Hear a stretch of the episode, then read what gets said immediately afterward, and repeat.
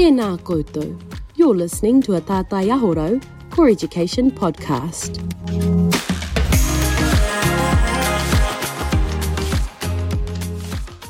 Tuatahi ake, nei rā te mihi ki a koe e te hoa e te tau, he kitika kanohi, he hikika manawa, nā reira nei rā tō hoa mauro e, e mihi atuana ki a koe. E kāre he take ki te whakamōhio atu, ko ai tēnei, nā te me he hoa, hoi anō, mō tēnei hopu ka reo, te rapea mau e, e whakahua mai o kārakataka uh, tō i kua kai a koe te wā. Okay, ka pai. Mena kāre koe te marama ki ana, kore mā koe whakamarama atu. As Hana says, you know, people always say you need no introduction, then they introduce you, but um, Hana knows me and I know Hana. Um, she's one of my most precious teachers and then friends. Um, being a teacher's pet from way back, trying to make friends. I even married my teacher. Oh yeah, no. Okay, that's another Yes, story, that not for is. this episode. oh, will it be? Uh, ko Stacey Morrison tōku ingoa no Ngāti Rekehu ki Wairewa, uh, tai atura ki Onuku no Ngaitahu, no te taho tōku kuia no Tūhaurangi Ngāti Wāhia no te Arawa Waka, uh, no te taho tōku whaia he uh, Pākehā hoki ahau, tangata tiriti. Uh, no reira, tēnei te mihi ki a koe e te tau. It's always hard when you have friends talking to friends. It's hard not to be silly. So we'll try not to be silly. everybody. professional. We're channeling the professional in us both. E hoa, I've had the privilege of watching you as a as a friend and as a whanauka and watching the journey that you've uh, gone on. It's actually really weird speaking English. English to each other, right? are, you, really are we like are we owning this? Yeah, we're owning Yeah. this. Okay. So let's let's give it a go because we like walking into these vulnerable spaces, right, cool, yeah. So I've had the incredible privilege of watching you on your language journey, and not only just your language journey for yourself, but for your family. Mm. And you've become an inspiration and as a whānau, role models uh, for those who are wanting to do the same, to bring reo into their lives and to make it uh, something that isn't just a language that you learn in the classroom, but a language that lives within whānau.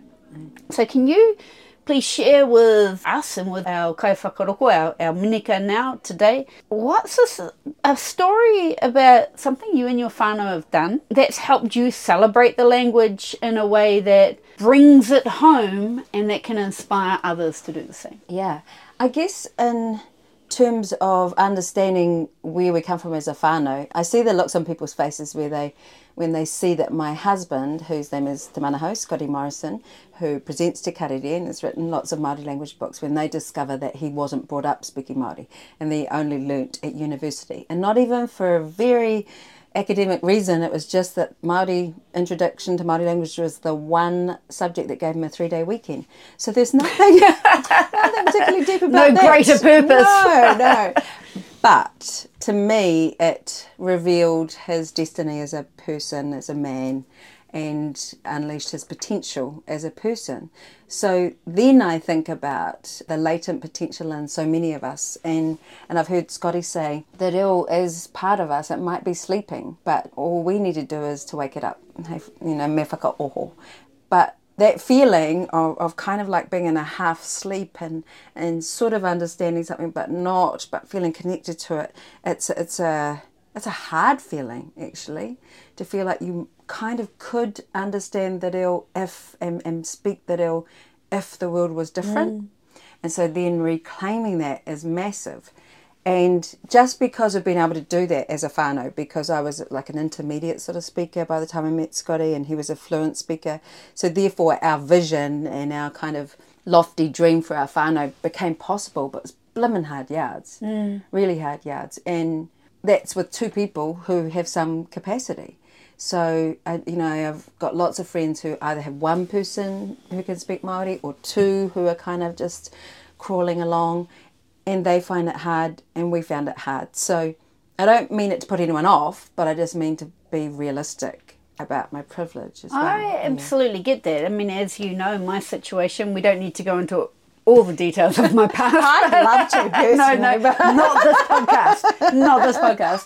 But as you know, I've been in the situation as, as the only Adele speaker raising my children with Te Reo Māori at home.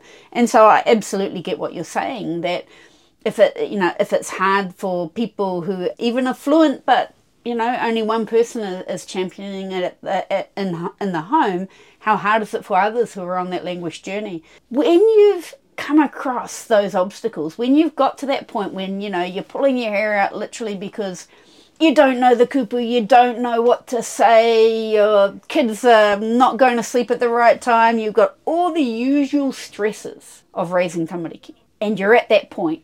What gets you through? What helps you to stay hard to that kaupapa and to hold on to those aspirations that you had? Yeah. I realised in a few years of doing the kura whakarauora, so the Māori language planning wānanga that we've been part of, it took me a couple of years to realize, oh my gosh, I could have given up. Like I, mm. I could have decided, I could have changed my mind. I could have gone, it's too hard. But it took me that long to even consider that.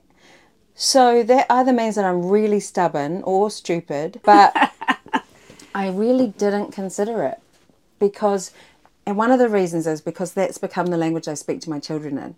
So it feels awkward and weird not to do that. Just like now with us, right? Yeah, I feel weird speaking English to you. but so that's what it is. Ch- we changed the hardwiring mm. in our whānau. But then also, I do want people to know that it's, it's. I know we're hard out. You and I, we're hard out. We're a little bit porangi, you a little bit crazy in terms of how hard we go. But I just think anyone who has gives their children more than they ever had could suki. You know, like that's success as well. To give everything you can yeah. possibly give, right? Yeah, and that's there's lots of things that will impact that. But I had a young woman in tears in front of me uh, just a few weeks ago going, I'm so embarrassed. I don't, you know, it was actually about kapaka. I don't know these words. I didn't have time to do this. You know, I was feeling stressed. And I said, honey, you know about 400% more than I did at your age.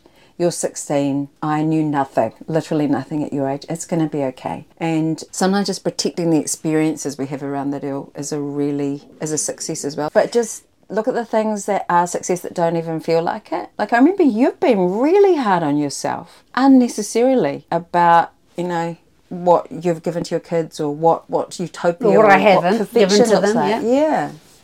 It's weird, eh? Like, it is. I, well, we can be our biggest critic, and perhaps that's because we have the biggest dreams yeah. for them, and we don't want to fall short of those dreams. And I know watching you in the whānau and our beautiful, my beautiful Iramutu, that it must be so rewarding to watch Kurawaka. I've just seen, you know, you posting the, the photos of Kurawaka and the, and was it the the breakers were they oh, like oh yeah yeah they yeah. Were, yeah they were opening for the opening for breakers the breakers game, yeah, and just every opportunity that they have yeah. it must be a huge sense of satisfaction to see the the sweat that has fallen from your brow right that you can see you can see the opportunities that that world has created for them yeah it is opportunities yeah and that and yet i don't feel like i own it but i i feel grateful but it's also having them in environments. So she's at uh, Ngā Puna o Waiorea, and so they are, as a, as a very well known and top performing kapahaka school,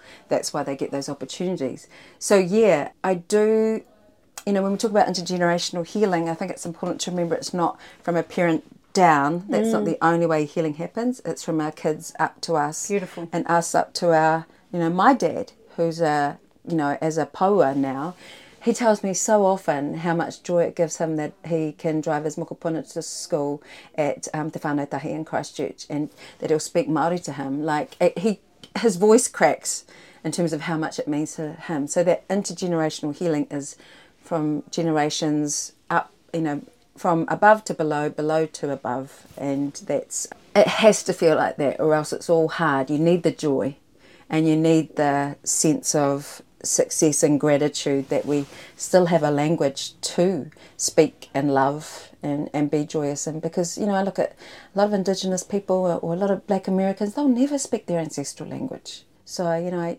really feel this privilege and want to honour this privilege. And the importance, yeah. the importance of taking a moment to reflect on mm. the success rather than always beating ourselves up yeah. for what we haven't achieved. I remember how bad your father was at doing his homework. Like he would, he would turn up month after month. He had not done his homework, and you know you were there trying to support him, but that also just to acknowledge for somebody of his age and Yeah. that generation Yeah. that he started that language journey with you, right? Yeah.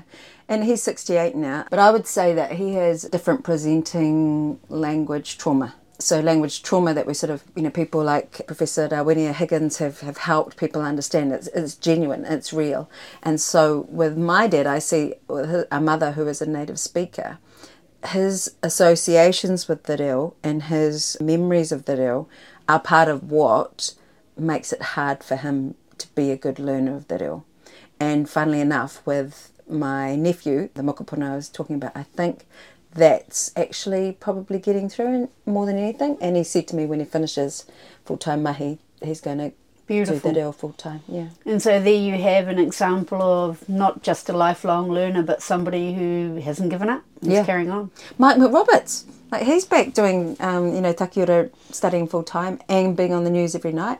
I bet you his brain is going, "What? You want me to speak English on TV now?" So you're known for one of the things that you say, which is your reo is your superpower, and I've heard you use that in a whole range of different contexts. If we think of learners and teachers, you know, edu- those in the education world, it doesn't matter where they are. How can they help take that saying? You know, what is it? What can that? Well, what does it mean to you? But what can that mean to them in terms of creating that sense of excitement and awe and respect for the language that it can be a superpower in terms of what we want for our tamariki, our mokopuna, for our learners. Yeah, I guess most importantly, it's a superpower for all of us.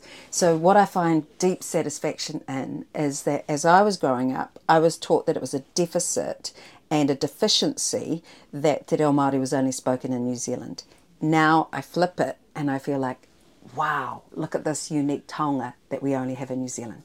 So, that means that's for all of us this is a superpower that tells us how to and how to speak to the whenua, how to uh, consider energy, modi in a different way, and that honestly is something that's good for humanity. Like I just think that the deep brilliance embedded in the language is so exciting for anybody.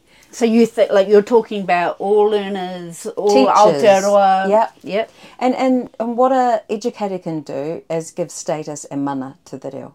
So even if you never you don't think that you're fluent, when you advocate and you see and, and you you elevate the mana of the reo in lots of different ways. First of all, by including it in your practice, by ensuring you have good pronunciation, by celebrating Maori speakers and their ways of thinking and their creativity. That gives mana and status to the reo, and to me, that's you activating a superpower. And that would they be the practical ways you can see that happening within the classroom or a learning environment? Yeah. Like if you didn't have the confidence of Te Reo, could you give me an example of what you might do to elevate it and to give it that mana? Yeah, well, that it's something like, say, I give an example from one of my kids.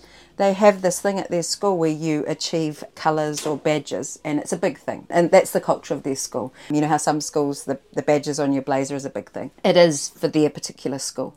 And so there's a one that's a cultural badge that is usually um, around music, actually, music and performance and, and that kind of culture.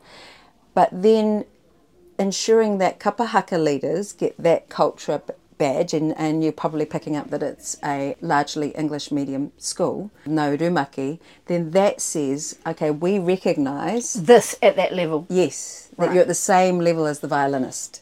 Which means you're suggesting it's not only what they might do in the classroom, but also in the way they treat the language and the culture and that knowledge and that cultural knowledge throughout all of the decision making at the school. How it's placed within the policy, I guess, and the rules, but also what's recognised and what's valued, right? And so that's visibility, it's amplification, it's relevance. How do we say in our learning environment that Te Reo Māori is relevant? And one of the things, you know, just good pronunciation. That shows that you give respect to You the care. yeah you've, you've taken some time you put some effort and and it's hard i can see it's hard i work with some learners who are you know executive level and they will have some things where they just the, the pronunciation is fantastic and i'm like going you know punch in the air going yeah nailed it and then they say maori And that's because their programming from when they were kids, that's how they heard it so much. Or a place name near them, they just always heard it as one way Paraparam, you know? So I understand there is different types of readjusting and relearning that people are engaged in, but honestly the effort and the intention is is the hugest thing. And actually when we think about it, it there is effort, but maybe we give too much weight to that it's actually not that hard to learn how to pronounce Māori Yeah. if you put the time into it, right? So you've got to put the time and you've got to be committed to it. But as maybe as our final question and point to discuss, thinking about that, thinking about, you know, I I've had a couple of failures in life. Again, we're not talking about those ones. I'm, I'm talking about people that I've worked with really hard to be able to pronounce Maori and to get to that threshold. And over you know thousands, I would say there's two that that Yeah. I'd probably think it's not their it's not their thing, right? But generally, I would say 10 to 15 hours of concerted effort to learn the rules and then to work to apply the rules you're there, right? Yeah. How much difference does it make to be on the other side and even though these people are struggling but they've taken that step, they've leaned into that vulnerability, how how much does it mean to people like your tamariki, like your whānau, to see those people making that effort to go into that space and make that commitment? I think for one thing, it tells it tells a student that teachers are lifelong learners too. It tells them that the possibilities are endless, and that if you are an engaged person who wants to, sh- you know, wants to continue to learn, that's what you do. And surely that's what we're asking of students. We're asking them to be con- constantly curious and putting effort in, and it really does just say, oh, you know, I this is the sort of New Zealander I want to be. I make this effort, and honestly, it's not about perfection. I get a lot of people saying to me, "Oh, I just get, I get so embarrassed, and I and I feel like I'm all tied up." And I go, "Yeah, we all do. I promise. It's not just you." And that's the resilience around language learning that we miss if we are so determined to be monolingual. You know, Uh, so all of these what they call soft skills, I guess, around language learning are actually fantastic human skills. So I think that giving status and mana to the reo just by putting some effort in to say it properly, it means that we'll remove some embarrassment, you know, sort of titters if a name isn't said properly, you know, correctly, those kind of things. And just recognizing that those things have changed, even in the last maybe five, six Yeah. years. Just recognizing if people feel like, whoa, whoa, I feel a bit of whiplash. How did that all change so quickly? It did, but that's because I think people feel that it it feels right. It feels like Well, this we is know it is the right thing to do, Yeah, right? Yeah, To do what's right, and if we know that this is how the language is meant to be pronounced, that we do that too. We give that the mana that it's due. yeah. It actually, I mean, I'm pretty sure I'm not being biased here, but like te kaufata sounds better than te kawara. Yeah, well, hey, we've got a place in, we've got a place down south that I know that you know that's called Kurow. Yeah, And it's, you know, K K U R O W, Kurow, but the word is te Kohurau. yeah, You know, kurau doesn't mean anything, but te Kohurau is beautiful, the multitude of mist, and that's exactly what you see on the mountain um, Kohurau, that is named wow. after it. You know, so I look, I'm 100% behind you, but you know that I'm 100% behind you, and perhaps maybe just as my final kōrero, it is really important if you're trying and you're learning to model, as you say, to model what it is to be a learner, right? And it's okay to make mistakes as long as you do everything you can to get better. And there's no greater, there should be no greater sense of achievement as a teacher, as a facilitator of knowledge, than to see your student excel beyond your realms of possibility. Mm-hmm. And Stace, as your old teacher, can I just say, my young teacher. what an absolute pleasure it has been, not only to have this quarter with you, but to be able to be in a position where I was a facilitator of some knowledge, mm. and now to see you literally, literally rising to the horizons of potential and aspiration and inspiration for our people. I am now fully fangirling on you and your girl. whānau, and I take it as a as a point of pride to have been on that journey with you. So I can only aspire to the fact that someday I'm going to be like you Whatever. and you remain my inspiration. Nā reire, te hoa kia mōhio mai koe, a ko koe tērā e whakatauira mai i te moi moi a ka tāia, i te āwhero ka tutuki mehe mea ka upoko pakaru tō karawhiu. Kia ora rā e te hoa. Nā i tai ai. Kia ora rā. Tēnā koutou. You've been listening to a Tātai Aho Rau Core Education podcast.